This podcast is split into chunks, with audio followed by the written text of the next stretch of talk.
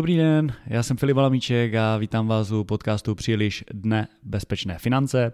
Dnes nám zavítala žijící legenda finančního poradenství Petr Pavlásek. Vítejte. Dobrý den. Dobrý den i posluchačům. Tak a společně s námi dnes tady také sedí Marek Kubis, ahoj. Ahoj, Tomáš Kovář. Dobře, pane Pavlásku, vy jste velezkušeným finančním poradcem, lektorem finanční gramotnosti a také autorem deskové hry Finanční svoboda. A mohl byste se našim posluchačům nějakým způsobem představit a popsat aspoň krátce vaši historii na finančně poradenském trhu? Tak ta historie je podobná jako u každého. Začínal jsem v multilevelové společnosti. Po nějakém roce zhruba, kdy jsem tam patřil mezi 10 nejlepších poradců včera, ale tak mě to uživilo, respektive neuživilo mě to, protože já jsem předtím pracoval v bance na zajímavé pozici, měl jsem nějaký rozumný plat a když jsem přešel tady do téhle společnosti, tak přestože jsem tam měl jako nejlepší nebo jedny z nejlepších výsledků, tak jako jsem nevydělával ani třetinu toho, co v bance. A tak jsem pak přešel na volnou nohu, kdy jsem si napřímo uzavřel smlouvy s těma firmama, pro které jsem dělal poradenství v tom multilevelu, ale napřímo anebo přes nějaké půlové společnosti. A ten plat se mi ze 7 násobil, tak jsem pochopil, že tam byla nějaká chyba, respektive to jsem věděl už, když jsem odcházel, protože nade mnou bylo 7 stupňů v České republice a 8 stupňů v Rakousku, takže ta provize, když jsem vydělal 100 korun, tak jsem dostal z toho 8 korun, tak a sice jsem pak postoupil v té multilevelové kariéře na nějaký 3., 4. stupeň manažerský, ale já nejsem ten hráč, který jako umí náborovat stovky lidí nebo tisíce lidí, pro které se ten multilevel hodí, a já jsem spíš byl vždycky takový specialista. Takže jsem prostě odešel, začal jsem to dělat napřímo a to bylo samozřejmě výrazně lepší pro mě finančně a taky mě to víc bavilo, protože v tom multilevelu já jsem sice se dostal velmi rychle na nějakou manažerskou pozici, ale zjistil jsem, že to není úplně to, co by mi vyhovovalo, protože mě bavilo vždycky školit lidi, takže já jsem si připravoval pro ten svůj tým to školení, je to taky bavilo, takže všichni rádi chodili, ale nic nedělali. Takže já jsem si říkal, když ten čas a tu energii, kterou jsem věnoval do toho školení a do toho vzdělávání těch svých lidí, věnuju normální poradenské praxi, jak si vydělám víc, což se v zápětí potvrdilo tím 7násobkem ve chvíli, kdy jsem to začal dělat napřímo jenom sám pro sebe. No a takhle jsem postupoval v těch zkušenostech, pak mě oslovila jedna vzdělávací firma, takže jsem k tomu poradenství začal dělat ještě vzdělávání a pak jsem dlouhou dobu dělal obojí, jak poradenství, tak vzdělávání. A teďka už převážilo to vzdělávání, ale asi před 2 lety jsem se zase vrátil k poradenství, protože mi potom bylo smutno. Jasně. Já bych se možná jenom zeptal, co vás přimělo teda z nějaké už, jako jste říkal, rozumného platu a dobré pozice v bance přejít do toho poradenství, do toho multilevelu.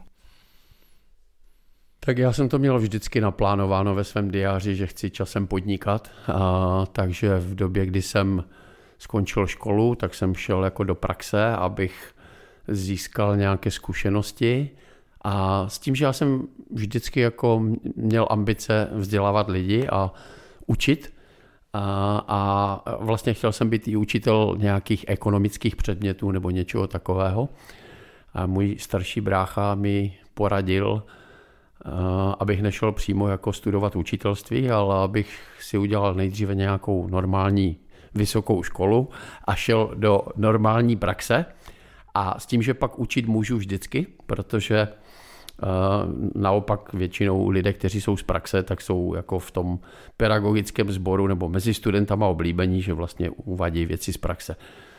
A takže já jsem šel na 5 let do praxe a měl jsem v plánu, že za 5 let se přesměru na nějakou střední školu nebo vysokou školu, kde bych jako rád učil. A začal jsem dělat praxi ve Státní bance Československé, to je předchůdce dnešní ČNB. A zjistil jsem, že mě ta práce v tom bankovnictví baví a že vlastně jsem do toho učitelství nespěchal. Jo. Pak jsem Pak jsem z té banky, abych se teda vrátil k vaší otázce, tak jsem z té banky vlastně odešel dělat do poradenské firmy, kde můj kamarád, který mě do toho multilevelu natáhl, mi vlastně ukázal některé principy v tom poradenství a já jsem si uvědomil, že v té bance vlastně ty klienty ošetřujeme jenom z nějaké malé části. Jo. Že sice jim děláme ten servis v bankovních službách, ale nejsme schopni jim poradit v pojištění, tenkrát to v banky nedělali, já jsem vlastně pracoval v bankovnictví od roku 87 do roku 95, takže to je v dobách, kdy vy jste možná ještě nebyli na světě. To tak. A v té době banky neradili klientům s pojištěním, neradili klientům s investicemi, radili jim jenom s tím bankovním platebním stykem. Takže já jsem si uvědomil, že vlastně je to velmi neúplný servis pro klienty a to poradenství, které bylo takové jako komplexní, tak mě lákalo. A protože jsem vždycky věděl, že nechci být jako v bance do života, do konce života, do důchodu, a že chci jako zkusit podnikání, tak jsem se do toho pustil o něco dříve, když přišla ta jako nabídka z toho multilevelu. Dobře. A já bych se takhle zeptal, tím, že máte tak dlouholetou zkušenost a jestli byste nám mohl popsat, jakým způsobem se změnil ten finančně poradenský trh za tu dobu, když byste měl porovnat, řeknu, průměrného finančního poradce z roku 2000, 2010 a dneska, tak jak velké ty změny jsou? No, obrovské. To jako nedá se to srovnat. A já jsem vlastně zažil poradenský trh v letech 94 už ty první náznaky a i kdybych se vrátil zpátky do toho roku 2000 nebo 2010, tak je to jako neuvěřitelná profesionalizace. Já jsem cestou z Prahy poslouchal několik vašich podcastů a už jenom když jsem poslouchal, o čem se vlastně bavíte, tak to kdysi poradci vůbec neměli tušení, že něco takového existuje. Samozřejmě i ty produkty se vyvíjí, jo? Tak to není jenom o tom, že ti poradci v tom roce 94, 2000 nebo 2010 by byli hloupí, ale úroveň vzdělávání byla na úplně jiné úrovni a ten trh se neuvěřitelně profesionalizuje.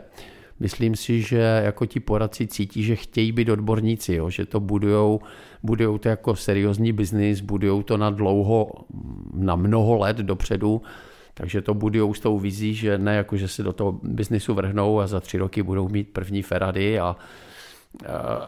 ale dělají to ve stylu, že si budujou klientský kmen, se kterým někdo z vás na webu má, že chce vlastně vyrůstat se svými klienty a zestárnout s nimi a postupně s nimi dospět do finanční nezávislosti. Mně se to moc líbilo a mnoho poradců už má k tomu takový podobný přístup jako vy, takže jako mnohem větší důraz na nejenom na obchodní dovednosti, takhle se to dělalo v těch 90. letech nebo v roce 2000, ale je tam mnohem větší důraz na odbornost a profesionalitu. Takže já myslím, pro klienty velmi dobrá zpráva.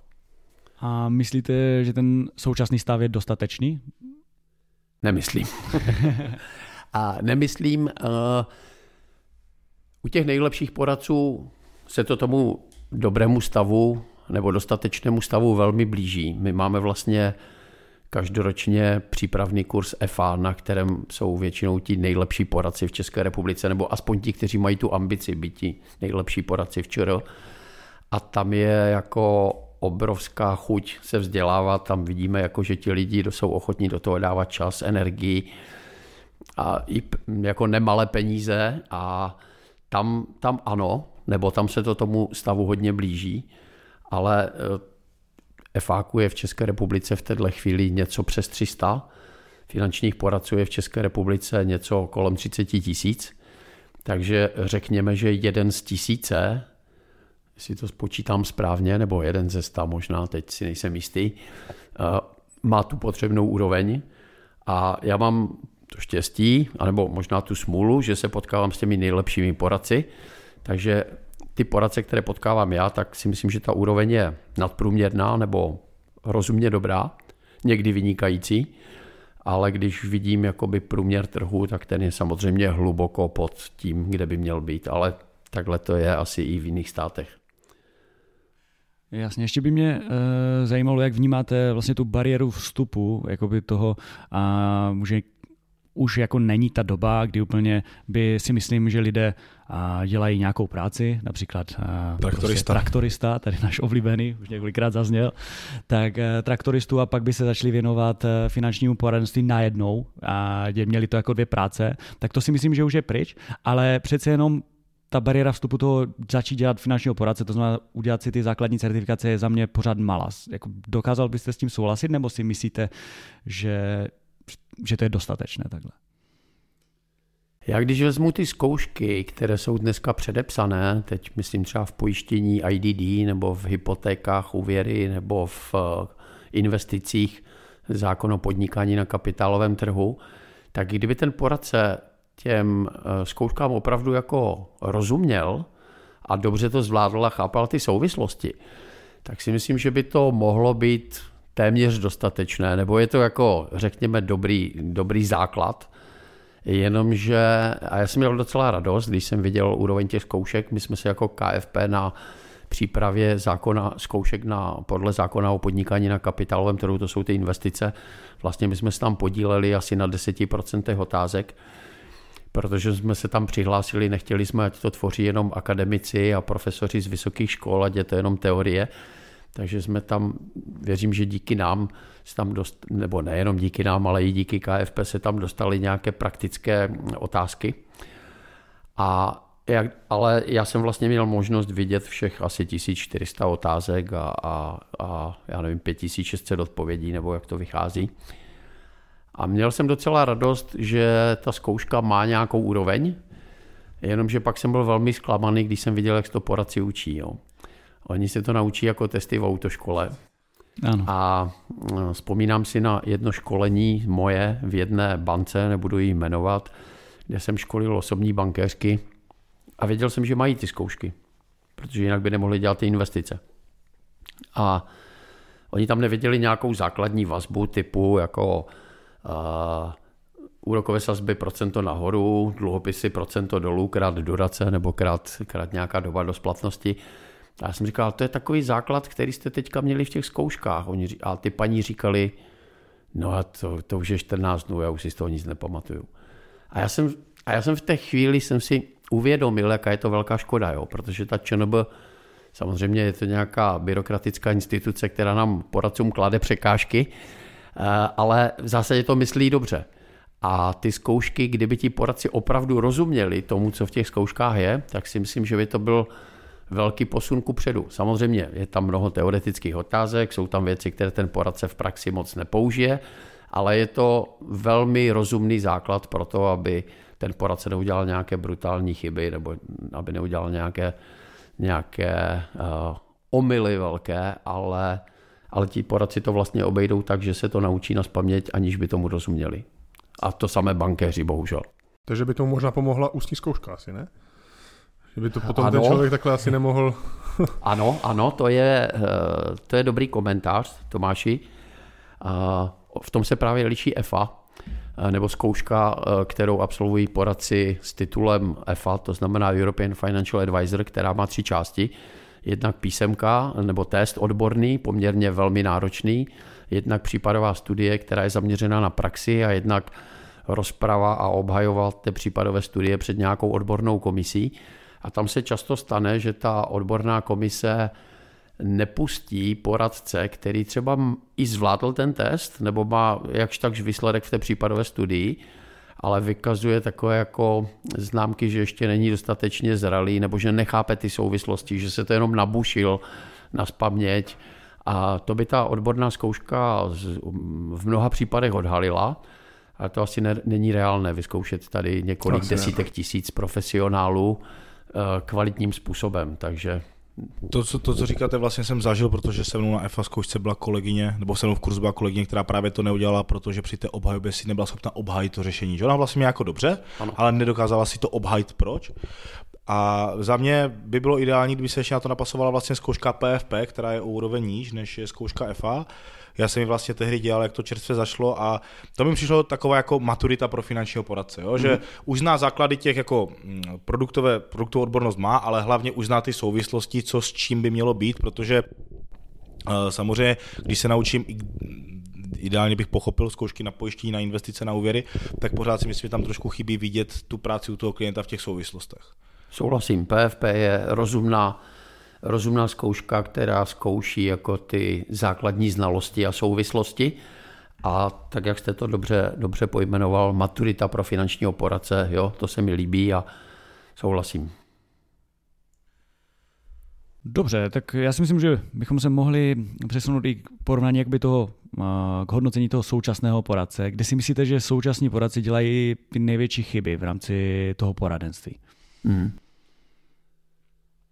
Myslím si, samozřejmě mluvím obecně o nějakých poradcích, se kterými se potkáváme, neznamená to, že to je problém všech poradců, ale i na kurzech KFP se potkáváme s poradci, kteří jsou docela jako šikovní, docela i vzdělaní a docela i na sobě pracují, ale často jsou příliš jako zahrávaní v detailu, jo? Že oni nevidí ten velký obrázek, nevidí právě ty souvislosti, nebo jdou na to moc složitě.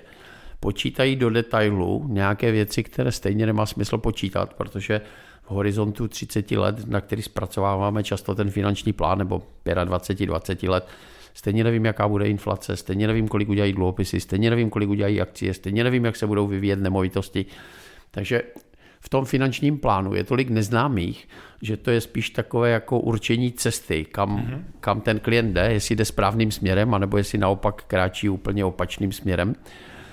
A snažit se to dopilovat do nějakého příliš velkého detailu, na který se často ti jako poradci zaměří, je úplně zbytečné. A naopak by se měli víc soustředit na tu strategii, na ten velký obrázek. To si myslím, že je takový jako jeden problém, který mě napadá. A to je asi to hlavní v této chvíli. Určitě by se těch problémů našlo víc, ale to je ten, který mě napadá. Jo. A kdybyste měl poradit běžnému klientovi, jakým způsobem si vybrat toho správného poradce, tak jaký by měl být ten postup? Měl by si ho hledat na internetu nebo ve svém okolí? Nebo jakým způsobem by ho měl hledat a co by měl splňovat? No, to je velmi těžká otázka, protože mě se mnoho poradců ptá, nebo klientů taky, koho bych jim doporučil. Často u nás třeba lidé absolvují kurz, a když to nejsou finanční poradci, anebo i mnoho finančních poradců absolvují u nás nějaký kurz, nadchne je to a teď říkají, já chci ty svoje finance řešit, koho byste mi doporučil. Tak přestože známe mnoho tisíc poradců v České republice i na Slovensku, tak ta odpověď není úplně jednoduchá, jo, protože jedna věc je odbornost, druhá věc je nějaké dodržování etických pravidel a třetí věc je podle mě úroveň servisu. Ta odbornost, řekněme, že když klient chce mít vysokou kvalitu, tak poradce s titulem FA už by měla být záruka toho, že ten člověk je velmi jako zdatný a že prostě ty jeho znalosti jsou na českém trhu vysoce nadprůměrné, ale ta odbornost není nejdůležitější kritérium. Nejdůležitější kritérium je ten etický kodex, že ten člověk jako ty svoje znalosti využije ve prospěch toho klienta, nikoliv, že je zneužije. A to není garantováno úplně na 100% ani u FA poradců. Ta pravděpodobnost je tam teda mnohem větší, jo, protože pokud někdo věnuje mnoho tisíc korun do přípravného kurzu, věnuje tomu rok studia, věnuje tomu spoustu energie, spoustu času, tak je tam velká šance, že to už není ten podvodník, který by ten titul jenom chtěl zneužívat, protože ti podvodníci, pro ně je to příliš jako ztráta času, jo. Oni to můžou dělat i bez toho titulu, takže to špatné poradenství, takže většinou, když jde někdo touhle cestou, tak to myslí vážně a chce to dělat dlouhodobě a chce to dělat pořádně. Na druhou stranu jsou třeba v životě těch poradců situace, kdy jim do hlavy nevidíme a ten titul FA není zárukou 100% morálních kvalit, byť kdybych měl doporučit někomu poradce, tak bych volil z těch, kteří mají titul FA. Protože tam je velká šance, že je tam vysoká odbornost a že to chtějí dělat dobře. A asi nejdůležitější kritérium je, že si ten poradce s tím klientem musí jako sedět. No. Když si nesedí, tak ta odbornost nebo ten přístup jako to není jako dostačující. Prostě tam musí být nějaká sympatie a chemie. Přesně tak. Ne, nemusí být zrovna nejlepší kamarádi, nemusí spolu chodit na pivo, jezdit spolu na dovolené, to není nutné, ale musí tam být jakoby důvěra. Důvěra je kritérium číslo 1. A když bychom se odklonili od těch poradců, protože, jak jste sám říkal, EFA poradců je 300, nebo něco přes 300, poradců v České republice je 30 000, takže naprostá většina těch retailových klientů má poradce, který nemá certifikát EFA, už jako z důvodu těch kapacit. Na co by se u toho měl ten klient dívat? Jo? Jestli by si měl třeba podle vás jako zkontrolovat, ten poradce má aspoň jako certifikace a zkoušky, je zapsaný u České národní banky, protože přece jenom máme tady nějakou zkušenost, že radí s investicemi poradci, kteří nemají ani tu jako elementární zkoušku. Tak určitě by měl být v registru ČNB a určitě by měl mít licence na to, v čem radí tomu klientovi. Není to samozřejmě záruka. Já určitě preferuji i poradce, který má nějakou praxi a který má nějakou životní zkušenost. Ono samozřejmě, vy jste tady všichni mladí a ten věk v žádném případě není zárukou toho, že ten poradce neudělá chybu. Ale já si vzpomínám na sebe v roce 97-98, kdy jsem často těm klientům doporučil něco, o čem já jsem byl přesvědčen, že to je správné, akciové řešení s dynamickou strategií. A protože jsem byl docela dobrý obchodník, tak jsem to často těm klientům jakoby prodal. A oni v důvěrou ve mně šli do řešení, které neodpovídalo jejich profilu. Tenkrát se nedělali žádné investiční dotazníky a v podstatě, co poradce klientovi prodal, tak to klient měl. A já jsem vlastně viděl, že ten klient je jako konzervativnější než já, nebo že zdaleka nemá takové znalosti, aby ustál potom ty propady na těch trzích a podobně. Ale prostě byl jsem bytostně přesvědčený, že tak je to správně, tak jsem to často byl schopen tomu klientovi prodat. Nechci říct přímo vnutit, ale přesvědčit ho. A ten klient, jako když přišly pak propady, a ty samozřejmě přijdou dříve nebo později, tak ti klienti zdaleka ne všichni to ustáli. Jako, jo. A já dneska už to dělám jinak. Já, když přijde klient, který je tak někde na pomezí toho konzervativna a vyváženého profilu, a možná by i šlo mu dát ten vyvážený profil, jo, že ten dotazník vyjde, že já nevím, je nějaká hranice a on je jeden bod nad tím profilem, kde by teda spadl do konzervativního, ale už je v tom vyváženém profilu, tak já řeknu, podívejte, a když vidím, že ten klient nemá zkušenosti, tak raději řeknu, podívejte, začněme raději tím konzervativnějším profilem. A až spolu prožijeme první krizi a vy vyzkoušíte, jak my se chováme jako firma, jak s váma komunikujeme, jak vás servisujeme a jak vy především dokážete tu krizi zvládnout, tak pak zjistíme, fajn, za 2, za 3 roky se můžete posunout do vyváženého profilu. Udělám to raději takhle, než tak, jak bych to udělal před těmi 30 lety, že bych tomu klientovi řekl, akcie jsou na 30 let, tam musíte mít 90% akcí. Jo. Já s vámi naprosto souhlasím, ačkoliv dám takové jako velké zkušenosti, jako vy na tom trhu působím nějakých cca bezmála 10 let, tak taky, když začal v roce 2013, tak všechno dlouhodobě, všechno akcie, prostě když přijde propad, tak je to přece levnější a nakupujeme klienté. No, tak taky už jsem z toho jako dospěl. Sám jsem to zkusil v covidu, kdy přišel první pokles a já jsem si u svých investic říkal, takže bych jako něco změnil nebo že bych to vybral. Jo, samozřejmě neudělal jsem to, ale i já, když všechno to jako znám a ty teoretické znalosti mám, tak to s těma emocema zatloumalo, takže taky už dneska je pravda, že člověk to z toho životní zkušenosti vidí trošku jinak a dokáže pochopit trošku chování toho klienta, protože jedna věc je to, co je jako odborně nebo akademicky správně a druhá věc je, co ten klient reálně udělá, jak jako zafunguje jeho emoce. Takže je pravda, že teďka trošku kopeme sami proti sobě, ale i ta zkušenost s věkem je dobrá.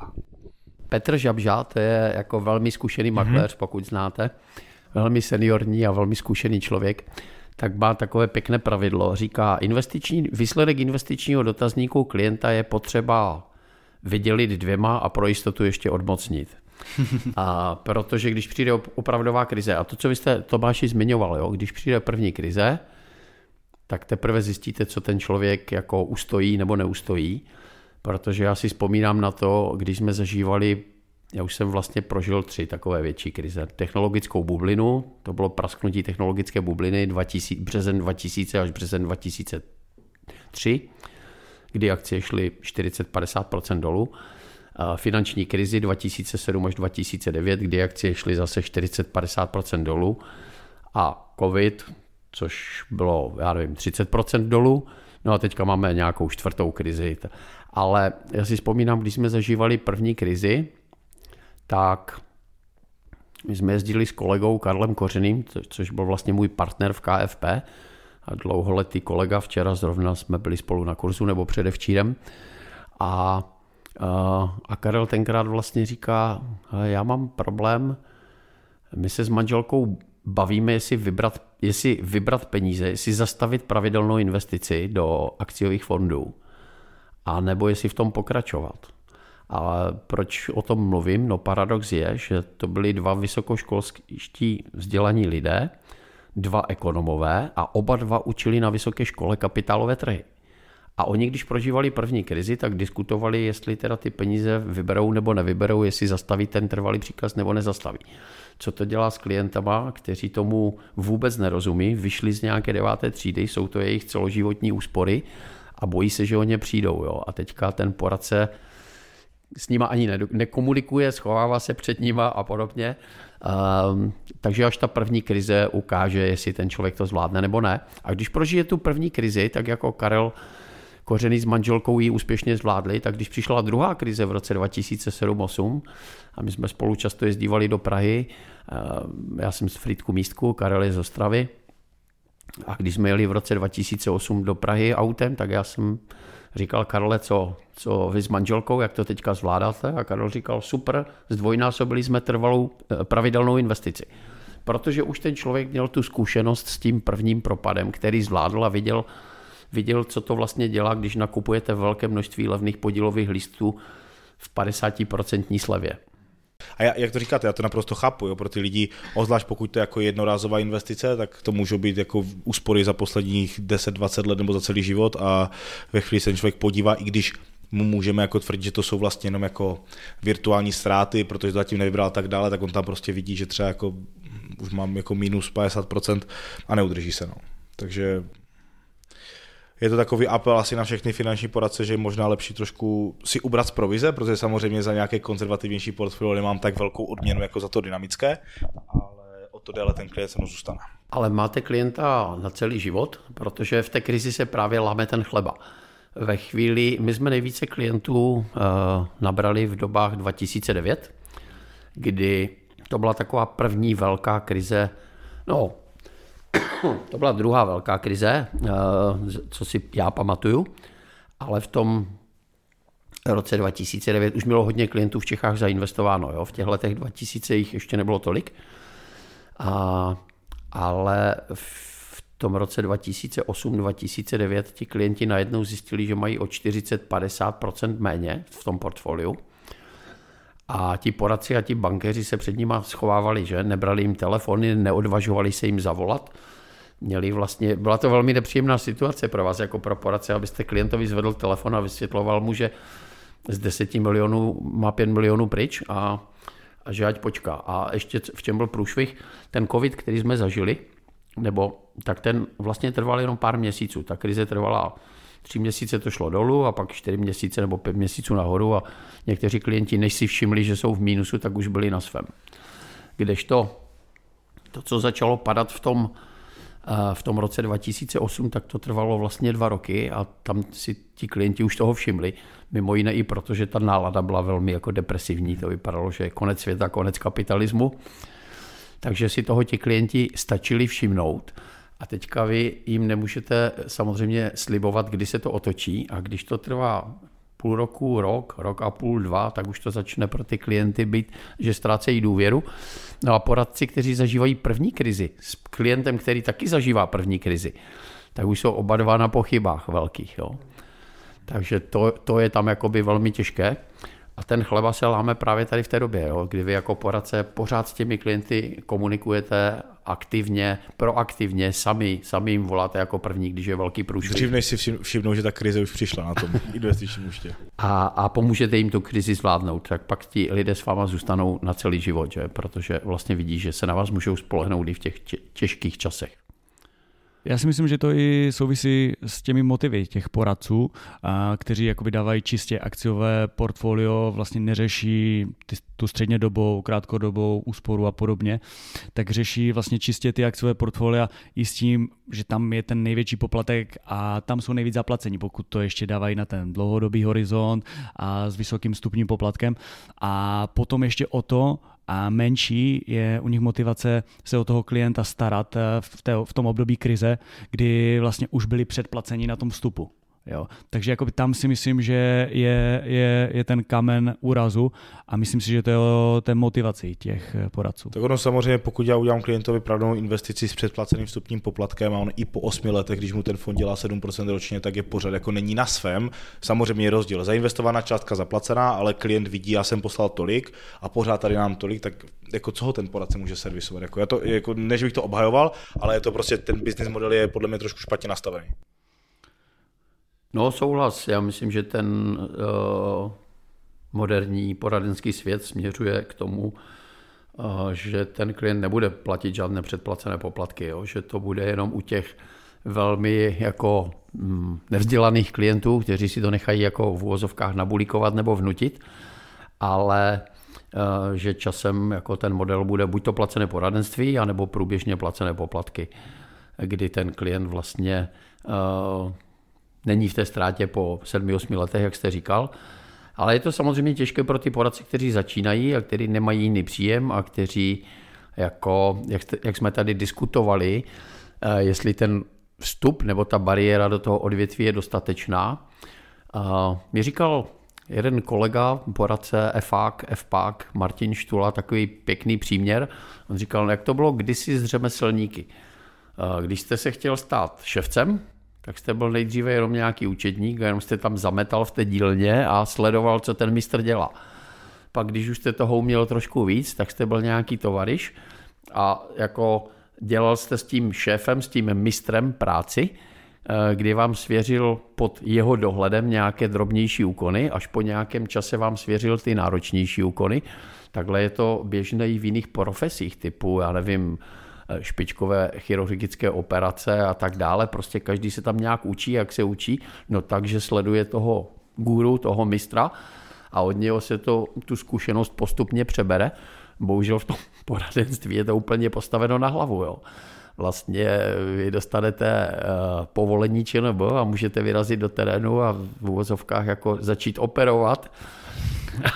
Jakkoliv náročné operace chcete. Jakkoliv náročné operace chcete a někdy jde o hodně. Někdy tomu klientovi můžete zkazit jako život, jo? Finanční. Určitě. Takže správné by samozřejmě bylo, kdyby ten vývoj byl postupný, to znamená, že by se to ti junioři učili od těch seniorů, což je dobré v těch větších organizacích nebo i v těch multilevelech, protože tam se přece jenom ti junioři naučí něco od těch seniornějších lidí. Bohužel se třeba od nich naučí ty špatné věci, jo? To už je druhá věc, ale ten model, že se někde něco učím od zkušenějších seniorů a pak až začnu na těch financích těch lidí páchat jako pokusy, tak tomu by měl být dán nějaký čas. Bohužel ten finanční svět je nastavený tak, že to jako nejde, jo? Že ten poradce se potřebuje nějak uživit, vyrazit do terénu sám a může dělat víceméně cokoliv. Je to tak, jako já vím, jak jsme se o těch předplacených poplatcích, že třeba Petr Šimčák vždycky, jako, když ho poslouchám podcastech, tak právě říká, že mu přijde třeba fair, že ten poradce si nechá předplatit prvních 5 let a potom už to jede jako v systému nějaké průběžného poplatku, spravedlivé investice, což mi přijde fair, protože ten poradce má zajištěné nějaké základní cash flow a není to tak, že tomu klientovi tu investici úmyslně natáhne na 45 let, aby tam byl jako co největší vstupní poplatek.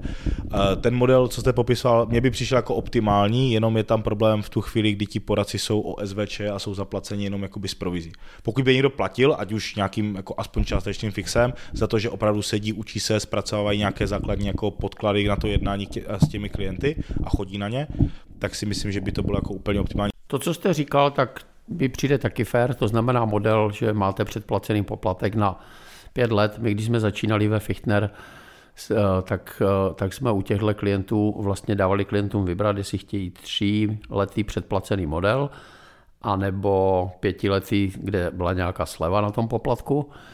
A ta logika tam byla v tom, že Většinou ten klient, když už nějakou investici nastartuje, tak v ní pár let vydrží. To znamená, když po 3 letech provádí nějaké změny, tak už ten vstupní poplatek má jakoby zpátky, protože ta investice už proběhly ty 3 roky.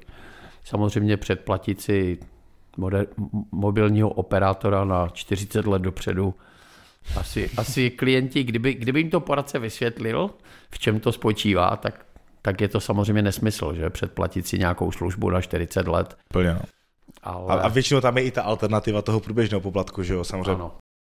Dobře, jako tam si myslím i v rámci toho modelu, jak jste vy vlastně zmiňoval, a že se ten člověk může postupně nějakým způsobem naučit, je i problémem to, že aktuálně většinu toho trhu, si myslím, že to bude většina, jsou právě velké multilevelové společnosti, kde ten člověk většinou si myslím, že je rovnou hozen do vody, aby vlastně pracoval jakoby rovnou a sjednával ty produkty. Možná spíš i na co jako ten člověk nabran, že jo, protože, a to neříkám, že to říkají ty společnosti, často to o těch jednicích nich, ale pokud nabírají dneska velké multilevelové nováčky, tak to většinou není na to, že, teď to budu parafrazovat, pojď tady 3 roky zametat právě. A tisknout a kopírovat a sešívat finanční plány. Je to na to, že hele, pojď, budeš bouchat obrovský prachy a za rok tam bude Ferrari nebo Porsche nebo BMW na operativní leasing. Takže jo, to je jako, anebo ideálně rovnou na to, že bude z tebe manažer a budeš mít lidi a pasivní příjem a tady tyhle ty nesmysly. Takže to si myslím, že je ten problém, že ti lidi jako do toho nejdou na začátku, já jsem do toho taky nešel, že od 19 let do multilevelu s vizí, že prostě budu dělat klienty a dlouhodobě se o ně budu starat a budu to budovat jako seriózní biznis, ale šel jsem do toho s tím, že klienti, tak to je takové jako rok, 2, rychle naberu lidi a jako už budu jako jenom jak bača, prostě bačovat od stolu. Jo. Takže tady je trošku ten problém, že možná za to nemůžou ani ti finanční poradci, kteří do toho trhu vstupují, ale spíš ti, kteří jako vedou. Jo, jako když jde dělat člověk s tím, že s tou motivací, že bude náborovat ostatní, aby šli na ten trh, tak jako ten model není aplikovatelný. Nevím, jaká je motivace těch poradců, kteří dneska vstupují do multilevelových společností. Já jsem tam vstupoval s tím, že jsem tam vlastně viděl tu vizi, že se tam něco naučím, protože mě tam vlastně dostal kamarád ze střední školy a říkal, my tam máme super školitele, pojď se podívat. Přijď jako zdarma, nezávazné setkání, že? A já jsem přišel na jejich sezení a tam byl opravdu špičkový manažer, lektor Libor Vilím, je tady z Ostravy. A mě tenkrát jako uchvátil a jsem říkal, to je člověk, od kterého se můžu toho spoustu naučit. Ať už z pohledu prezentačních dovedností, komunikačních dovedností, znalostí o těch produktech. A já jsem tam šel s tím, že vlastně tohohle člověka jako chci jako se od něho něco naučit. A já jsem zhruba po půl roce pochopil, že ten systém není pro mě, ale já jsem tam ještě pak v podstatě byl další rok, už jenom kvůli toho člověka, od kterého jsem se jakoby učil a se kterým jako dodnes spolupracuju. Ono to možná bude i tím, že vy jste vlastně říkal, že v bance jste byl 87 až 95, takže jste vlastně měl jako 8letou jako pracovní historii, než jste do toho multilevelu vstoupil. V bance jsem byl 87 až 95, takže jsem ano, jo, 8 let. Nějakých 8 let. Když jsem... Jo, jestli vám bylo třeba něco ke 30, jako kolem 30 let, tak už je to zase trošku, právě i ta životní zkušenost je jiná, než když do toho vstoupí prostě já v 19 letech, který to bylo jako auta, že jo. Jo, prostě byl to ten klasický stereotyp v obleku od maturity, takže i to je ten rozdíl, že já si myslím, že dneska strašně málo lidí, možná někdy někdo z té banky se takhle jako urve, ale strašně málo lidí vstupuje do toho oboru s nějakou jako životní zkušeností, ale naprostá většina jsou prostě jako mladí lidé po škole, kteří si o to lehčeji nechají něco nabulíkovat. Dobře, vy se věnujete také školení finanční gramotnosti, jak jste zmínil, a rád bych se tady v tomhle ohledu zeptal, jestli byste měl i nějaké tipy rodičům, jak by měli pracovat s dětmi a vést je k finanční gramotnosti. Tak řekl bych, že možná 2-3 tipy. To první, co mě napadá, formou hry. My jsme vyvinuli vlastně s Karlem Kořeným, s Vláďou Fichtnerem a právě s tím Liborem Vilímem hru Finanční svoboda. Tu první verzi, ta dneska už se nepoužívá, ale tu první verzi jsme právě vyvinuli jako mimo jiné jako vzdělávací pomůcku. A dneska existují verze, které se dají zjednodušit i pro děti. A já mám zkušenost, že v rámci firmy Fichtner to hrajeme pro děti klientů, kdy tam chodí i třeba 6, 7, 8 leté děti a už jsou schopny si zahrát nějakou zjednodušenější verzi. A vždycky je to vtáhne. Jo. V podstatě my, když jsme dělali nějaké měření, tak na několika tisících dětech, tak 4% dětí říkají, že je to nebaví ve školách. 96% dětí říká, že je to baví, nebo že je to jako baví velmi. Takže formou hry. A já jsem takhle vlastně učil svoje dcery finanční gramotnost a učil jsem tak děti našich kamarádů. A vždycky, když tam dáte ten interaktivní prvek té hry, tak je to takový ten Komenský, jo, škola hrou, že ty děti se to učí. Takže já bych řekl formou hry. Dneska už jsou hry, na kterých se dá učit finanční gramotnost. Já za nejlepší považuji Finanční svobodu, ale samozřejmě chce to zkušeného moderátora. Čím je to dítě mladší, tím to chce větší zjednodušení a nějaký rozumný způsob, jak ho zapojit a neotrávit. Určitě je pravidlo číslo 2, čím dříve, tím lépe. Jo? Naše zkušenost je, že mnoho klientů to nechá jako na později, že se vlastně o těch penězích jako nechceme bavit s těma dětma, že jsou na to malé a podobně. A taky se pak stane, že ve chvíli, kdy člověk má 70 a chce předat ten svůj majetek dětem, v uvozovkách dětem dospělým, které mají 45 nebo 50 a do té doby jste se o tom s nima nikdy nebavili, tak vlastně oni najednou říkají, ale já to nechcem řešit. Jo? To znamená, když to necháte na příliš pozdě, tak už obě dvě strany vlastně neví, jak se toho uchopit. Takže třetí pravidlo je možná postupně. Takže formou hry, čím dřív, tím lépe. A samozřejmě postupně tak, aby to odpovídalo úrovni těch dětí a tomu jejich věku. A já bych se možná zeptal mimo ty rodiče, protože často mám zpětnou vazbu od lidí, kteří se učí tu finanční gramotnost ve škole, že se to zvrhne jako v počítání procent ve své podstatě, jo? Že to je taková hodina matematiky navíc. Co si myslíte vy, je pro ty jako, dejme tomu, druhý stupeň střední škola důležitější takové ty jako hard skills typu spočítat si tady jako úrokové sazby nebo něco takového, anebo protože já si třeba myslím, že důležitější je prostě spíš mít ty správné finanční návyky, jo, chápat třeba nějaké ty souvislosti v těch financích, než to, jestli si dovedu spočítat úrok, jako, protože ten stejně mi někdo většinou napíše v té nabídce. Jo. No určitě to, jak se učí finanční gramotnost na školách, má velké rezervy. My jsme vlastně jako firma KFP dělali s Českou spořitelnou projekt. Od roku 2012 do roku 2018 jsme proškolili více než 10 000 dětí a více než 700 učitelů na 350 školách. A to byl projekt, který Česká spořitelna financovala a KFP jakoby dodavatelsky zajišťovalo. A tam to bylo jako jasně vidět, že pro ty děti je mnohem zábavnější se to učit formou hry a formou prožitku, protože ten prožitek mění vaše chování. Vy když máte nějakou znalost, tak to neznamená, že máte i dovednost. Jo? Ale ve chvíli, kdy máte znalost a máte prožitek, tak je šance, že jako změníte svoje chování, protože ten prožitek mění to chování. Já to můžu říct na sobě, kdy my, když jsme s Karlem Kořeným vyvíjeli tu hru u nás doma v obýváku, kdy to fungovalo tak, že vždycky jsme si něco řekli. Karel Kořený, který je takový hlavní autor té hry, té prvotní verze, se kterou jsem mu pomáhal, tak vždycky odjel domů do Ostravy, vymýšlel a vypilovával ty věci, na kterých jsme se dohodli a za 14 dnů přijel a ukázal, co vymyslel. A moje žena, já, Libor Vilím, jsme vlastně Karlovi dělali nějakou oponenturu. A proč o tom mluvím? Protože já jsem si v té době chtěl koupit nové auto. A samozřejmě jsem věděl, že to jsou peníze, spotřeba, jo, že prostě...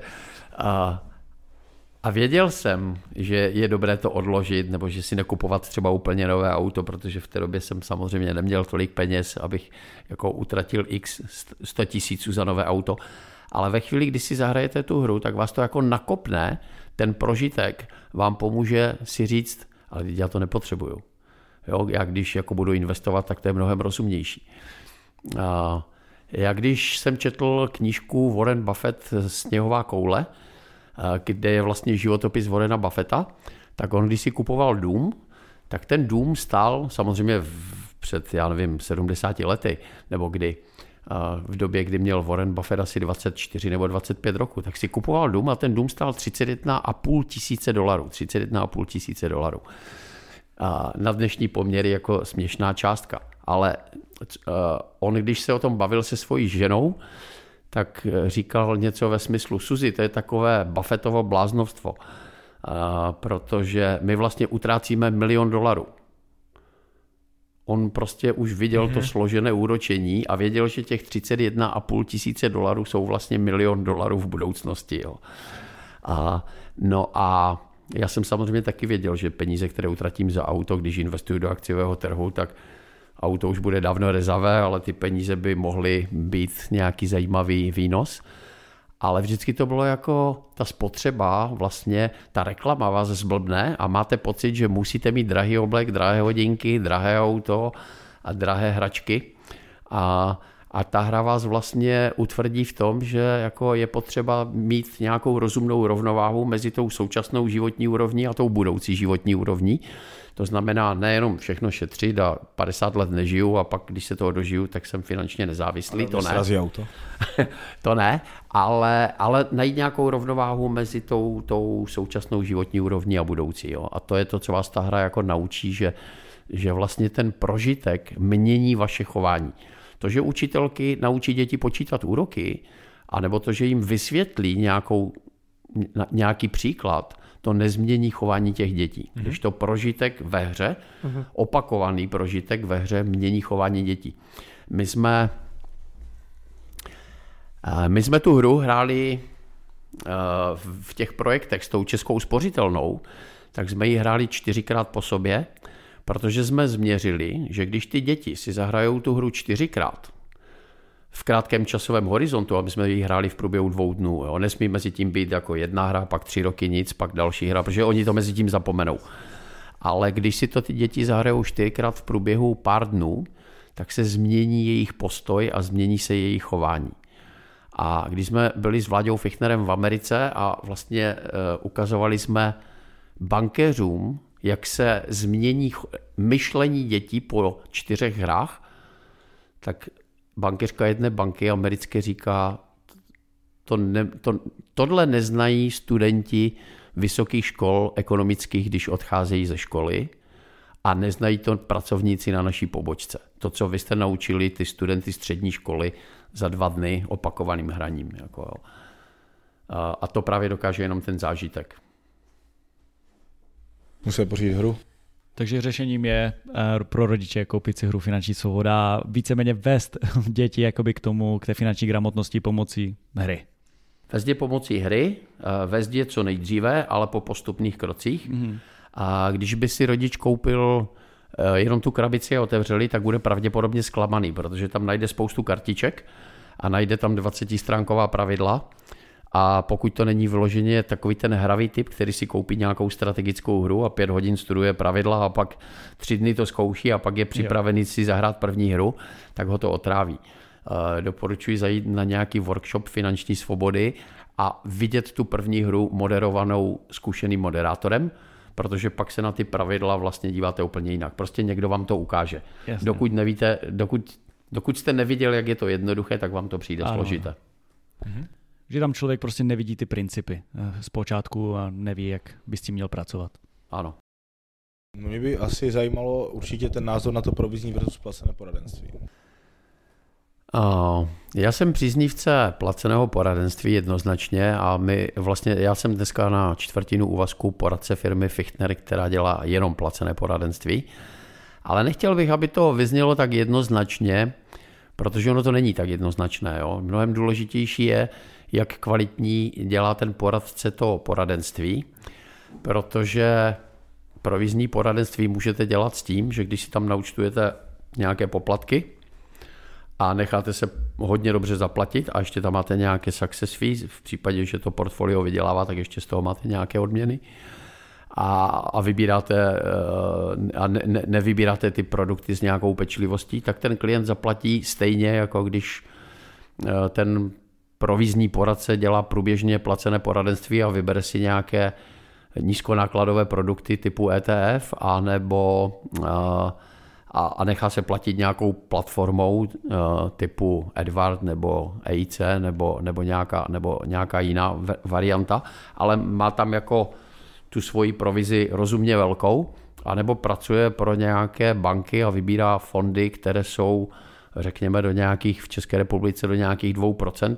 To znamená, vy toho klienta nemusíte být nutně levnější jako placený poradce než provizní poradce. Mm-hmm.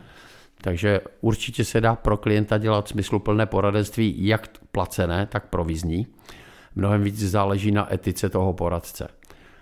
Určitě by se našli placení poradci, kteří to nedělají úplně super, a nepochybně jsou provizní poradci, já jich znám spoustu, kteří to dělají skvěle. A myslím si, že čím bonitnější klienty máte, tak tím větší smysl dává placené poradenství, protože ti bonitní klienti jsou zvyklí na to, že za kvalitní servis a kvalitní služby se prostě platí a je divné, když to je v uvozovkách zadarmo. Ti klienti nejsou hloupí, takže ví, že tam jsou nějaké skryté poplatky. A pokud máte nějaký model, tak jako ho používáme my ve Fichtner, kdy máme zhruba 1/3 peněz fixní odměna z objemu aktiv spravovaných klientovi a 2/3 podíl na zisku, tak vlastně ten klient vidí, že máte stejnou motivaci jako on. Když bude se trhům dařit a portfolio bude prosperovat a bude vydělávat, no tak vy máte větší odměnu a ti klienti vám ji rádi zaplatí, když vidí, že se jim to vyplácí. A naopak, když jako ty trhy teďka rok jdou dolů, uvidíme, co bude letos, ale může to jít ještě další klidně 2 roky dolů. Ale ten klient vidí, že jste v tom s ním. To znamená, že vaše odměna je 1/3 nebo 1/4. A najednou ten klient vidí, jako máme stejnou motivaci, jsme na jedné lodi. Takže ten závěr je, já jsem příznivce placeného poradenství, ale myslím si, že se dá dělat seriózní poradenství i na provizní bázi a ta střední třída nebo ta nižší střední třída, ta si nebude moc dovolit placené poradenství v nejvyšší kvalitě, protože to prostě ekonomicky nedává smysl. To se stalo třeba v Británii, když zavedli placené poradenství, tak ta nejnižší třída zůstala bez poradců, respektive nezůstala bez poradců, zůstala v bankách, protože ty banky nešly do toho modelu placeného poradenství, takže ta nižší střední třída a ti nejchudší klienti zůstali v bankách a dále tam dostávají to, co standardně v bankách dostávali. Kde jako si nebudeme asi lhát, minimálně v České republice ta úroveň rozhodně není lepší, než jako na tom finančně poradenském trhu. Teda podle mě, aspoň co vidím v těch bankách, tak si nemyslím, že by ti bankéři byli výrazně lepší. Průměrný bankéř než průměrný finanční poradci, se má být o té nižší střední třídě nebo o té nejnižší vrstvě, tak tam ti bankéři si myslím, že jako úplně nezáří. KFP školí nejlepší bankéře na českém trhu i nejlepší finanční poradce na českém trhu a nejlepší finanční poradci dělají komplexnější servis a mají tam takovou tu větší nezávislost, protože ten bankéř vždycky, nebo není vždycky ovlivněn jenom produkty té svojí bankovní skupiny. Ten top servis může být, že dělají i jiné fondy, ale přece jenom jako ten plán je většinou postaven na ty produkty té banky. Takže já bych řekl, že kdybych srovnal nejlepšího bankéře a nejlepšího finančního poradce, tak bych řekl, je tam větší nezávislost a standardně i větší jako rozhled u finančních poradců. To, co abych teda se zastal bankéřů, tak ty banky mají zase většinou nastavený systém tak, že vás nenechají dělat prasárny. Jo, kdežto poradci v České republice, kteří nemají takovou kvalitu a nad nimi a jsou ve společnosti, která nemá kvalitu, tak často dělají velmi neseriózní a nekorektní věci, které by v bance prostě ten vnitřní audit, to compliance, ten vnitřní systém by vás to nenechal udělat. Jo, tak takhle tak s tím souhlasím, že ano, když půjdeme do těch, jako, nechci říct podvodu, ale prasáren nejhrubšího zrna, tak ty se v bance jako standardně nestanou, ale myslím, že jako ta kvalita té služby těch řadových osobních bankerů, co dělá těch přepážkách, teď nemyslím jako top bankéře, kteří prostě dělají nějakou prémiovou klientelu, tak si myslím, že je jako na velmi podobné úrovni nebo možná na nižší, než jsou jako klasičtí finanční poradci. Oni obsluhují retailovou klientelu, která si ty top poradce nemůže dovolit. Jo, my ve Fichtner vlastně, aby klient vlastně měl finančního poradce, tak musí mít alespoň 15 milionů korun a spíš 50 a více, což v České republice samozřejmě za tolik lidí nemá, takže když jako se díváte na to, kde koho může být ten retailový klient, tak ten retailový bankéř většinou to, co ten retailový klient jako je schopen investovat a podobně, tak tomu zainvestuje i ten osobní bankéř. Mm-hmm. Jasně. Tak v tom případě děkujeme za pozornost a... Děkujeme za pozvání, za přijetí pozvání. Já děkuji za pozvání, ať se vám daří, pánové. My taky děkujeme za přehled. Děkujeme.